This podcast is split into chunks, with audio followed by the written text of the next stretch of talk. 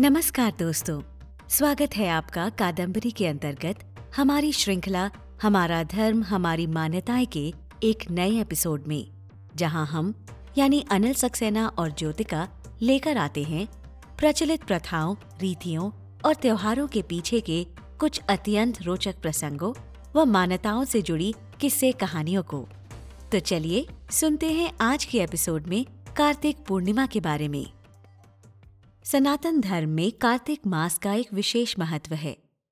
इसी मास दिवाली से लेकर देवउठनी एकादशी तक कई त्योहार मनाए जाते हैं। प्रति वर्ष आने वाली बारह पूर्णिमाओं में से कार्तिक पूर्णिमा का एक विशेष महत्व है। मान्यता है कि इस तिथि पर बहुत सी विशेष घटनाएँ घटित हुई थीं। तो आइए जानते हैं उन विशेष घटनाओं के बारे में।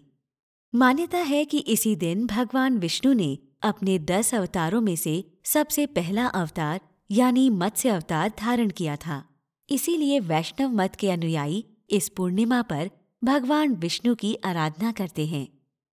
ऐसी मान्यता है कि कार्तिक मास में, कार्तिक पूर्णिमा तक भगवान विष्णु मत्स्य रूप में जल में ही रहते हैं और पूर्णिमा के दिन बैकुंठ लौट जाते हैं। शैवियों में भी कार्तिक पूर्णिमा का एक विशेष महत्व है। ऐसा माना जाता है कि इसी तिथि पर भगवान शिव ने एक विशेष रथ पर सवार हो त्रिपुरारी नामक एक अजय दानव का संहार किया था। और इसी विषय पर देवताओं ने प्रसन्न हो दीप जलाए थे। इसीलिए इस दिन को देव दिवाली के नाम से भी संपूर्ण भारत में, खासकर वाराणसी में बड़े हर्षोल्लास के साथ मनाया जाता है। ऐसी भी एक मान्यता है कि पांडव महाभारत के महासंग्राम के बाद अपने स्वजनों की असमय मृत्यु के कारण बहुत शोकाकुल थे। तब श्री कृष्ण ने इस दुख निवारण के हेतु तथा पितरों की तृप्ति के लिए गढ़मुक्तेश्वर में तर्पण एवं दीपदान करने को कहा था। तब से इसी स्थान पर स्नान, पूजा, दीपदान की परंपरा आज तक चली आ रही है। कार्तिक पूर्णिमा के दिन ही ऐसी मान्यता है कि तुलसी माता भगवान विष्णु से विवाह उपरांत बैकुंठ में पधारी थी। इसलिए इस दिन भगवान विष्णु को तुलसी जल अर्पित करने तथा विशेष पूजन की परंपरा है। इसके अलावा कार्तिक पूर्णिमा के दिन ही सिखों के पहले गुरु तथा सिख धर्म के संस्थापक श्री गुरु नानक देव जी का भी जन्म हुआ था।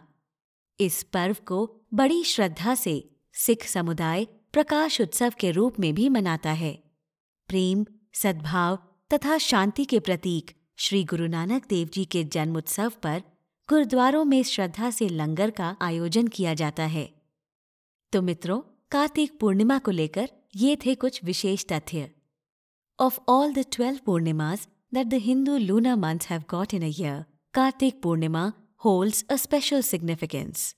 There is not one, but many a reasons for this. As per the Shastras, it is believed that Lord Vishnu took his first avatar of Matsya and appeared on earth on this day. That is the reason why the Vaishnavas worship Lord Vishnu with great fervor on this auspicious day. Similarly, this day holds a special significance for Shaivatis as well. It is believed that Lord Shiva killed a demon named Tripurari on this day. All the Devs then celebrated the killing of Tripurari by lighting diyas, and hence this Purnima is also celebrated as Dev Diwali. This very day has attained even greater significance as it is believed that on this day only, after getting married to Lord Vishnu, Devi Tulsi proceeded for Vaikunt Dham.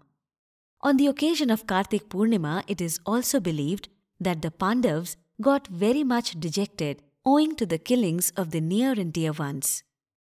Then it was on this day of Kartik Purnima that Lord Krishna directed the Pandavas to perform special rites for the attainment of peace to the departed souls. So they worshipped, offered Tarpan and Deepan for their relatives' salvation at Garmukteshwar.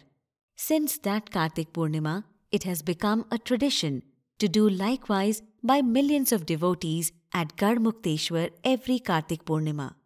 It's on Kartik Purnima only that Guru Nanak Dev, the founder of Sikhism, took birth.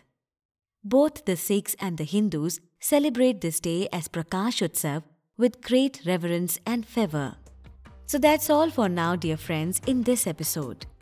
इसी तरह की रोचक और विशेष तिथियों त्योहारों आदि के विषय में जानकारी लेकर हम जल्द ही हाजिर होंगे। तब तक सुनते रहिए और जुड़े रहिए हमारी श्रृंखला, हमारा धर्म, हमारी मान्यता के साथ।